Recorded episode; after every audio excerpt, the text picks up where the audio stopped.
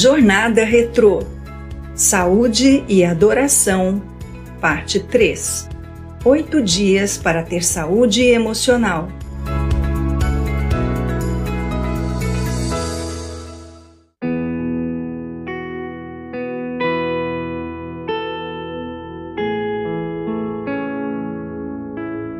Décimo nono dia. Atitude apropriada diante da vida. Tomei nota de 30 provérbios para você. Eles contêm conhecimentos e bons conselhos que o ajudarão a saber o que é certo e direito. E assim, quando lhe fizerem perguntas, você saberá dar a resposta certa. Provérbios 22, 20 e 21. As diferenças individuais na história de vida, no comportamento, na maneira como são enfrentados os conflitos e nos traços psicológicos podem acompanhar diversas características imunológicas ou de proteção do nosso organismo. Os cientistas Solomon, Levin e Kraft mostraram que o estresse em uma criança nos primeiros anos de vida poderia afetar a futura resposta de anticorpos na vida adulta. Um estudo constatou que um estilo pessimista em relação à vida se correlacionava com baixa imunidade.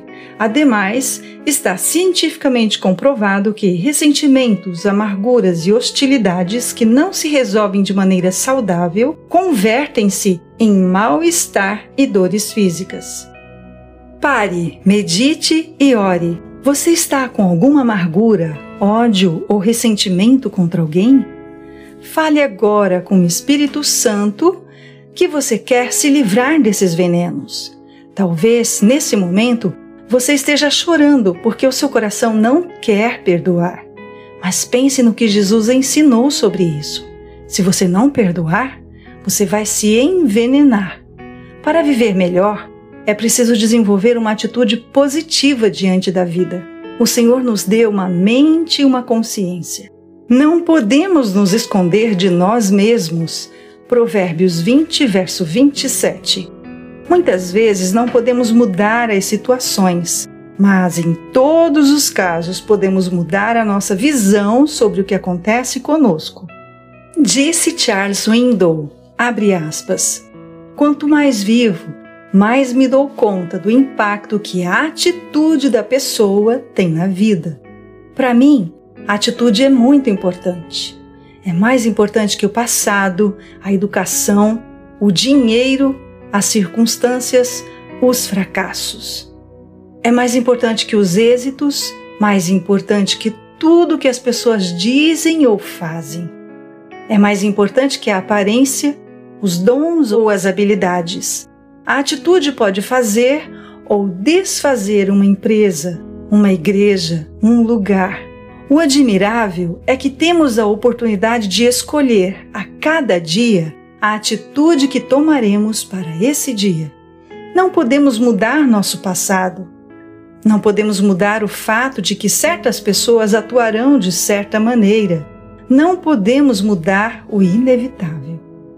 Tudo o que podemos fazer é tocar a vida com a corda que temos. E essa corda é nossa atitude Estou convencido de que a vida é composta de 10% do que sucede a cada um e 90% pela forma como reagimos ao que nos sucede.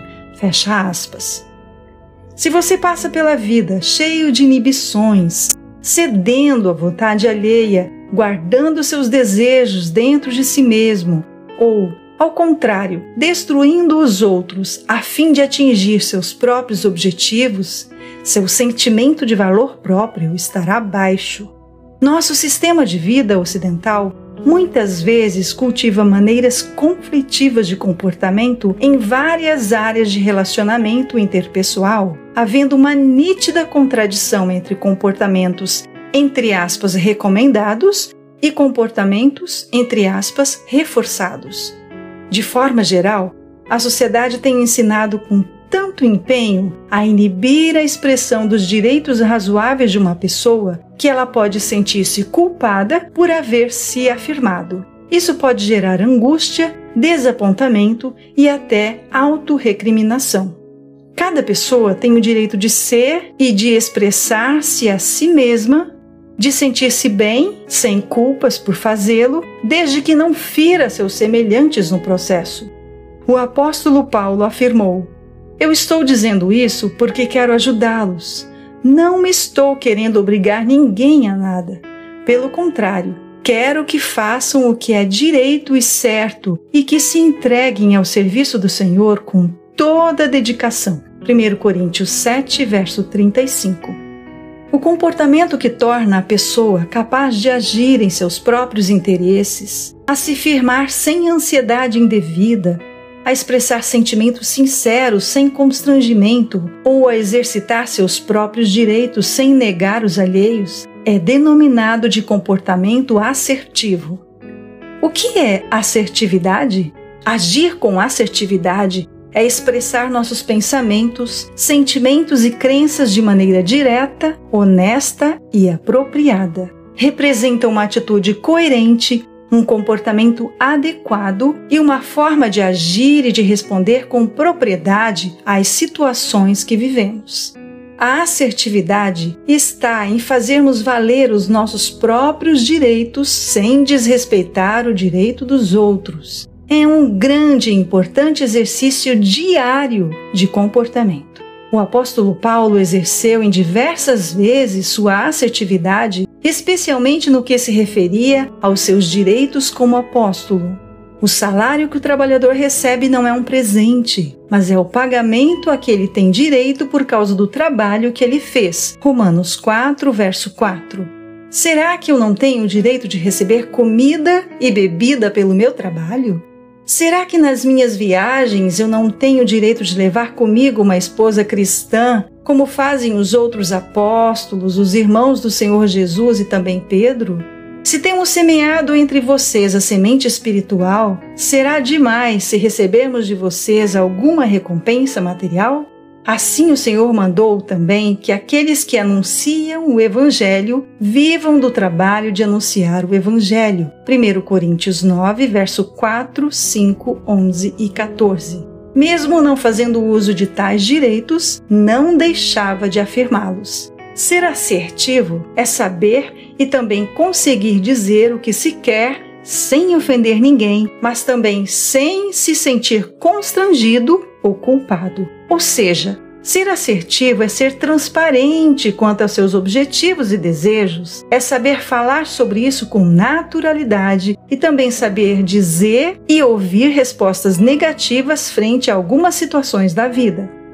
Aperfeiçoamento de suas metas e habilidades assertivas. Para começar, Responda as questões abaixo honestamente. De 1 a 5, você colocará uma nota ao lado da frase de acordo com a dificuldade ou a facilidade que você tem para cada uma das situações, sendo número 1 para mais difícil e número 5 para mais fácil.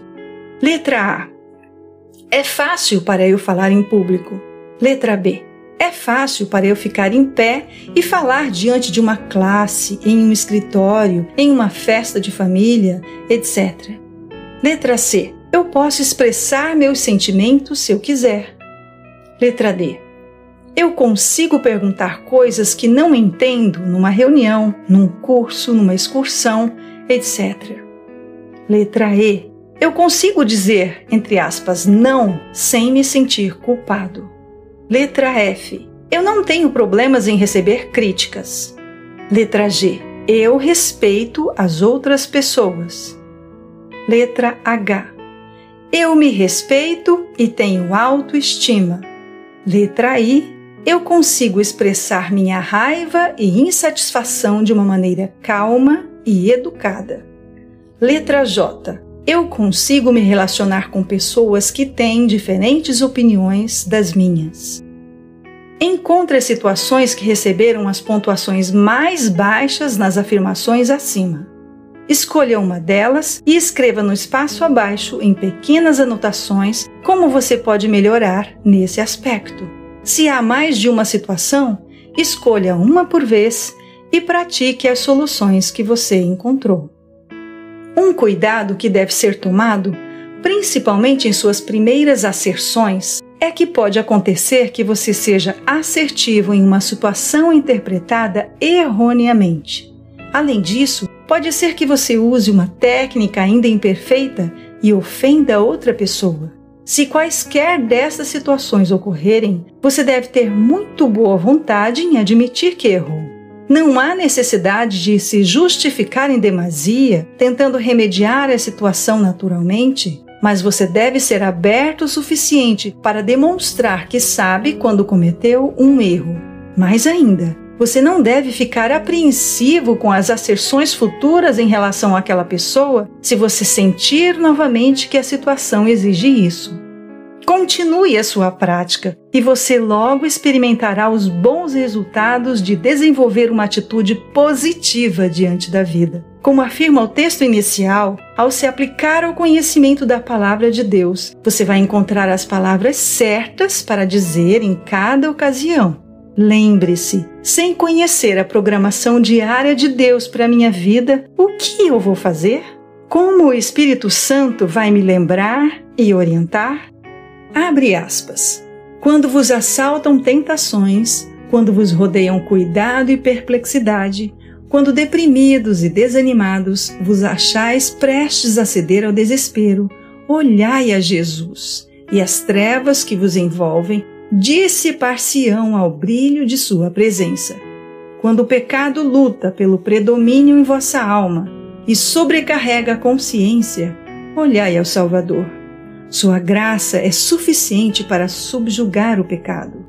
Que vosso grato coração, trêmulo de incerteza, volva-se para ele. Apoderai-vos da esperança posta diante de vós. Fecha aspas. Ciência do Bom Viver, página 85. Abre aspas. Não devemos fazer de nós mesmos o centro, ficando ansiosos e cheios de medo quanto à nossa salvação. Tudo isso nos desvia da fonte do poder. Entregue a Deus a tarefa de salvá-lo e confie nele. Fale sobre Jesus e pense nele. Que o próprio eu se perca nele. Abandone a dúvida. Esqueça seus temores.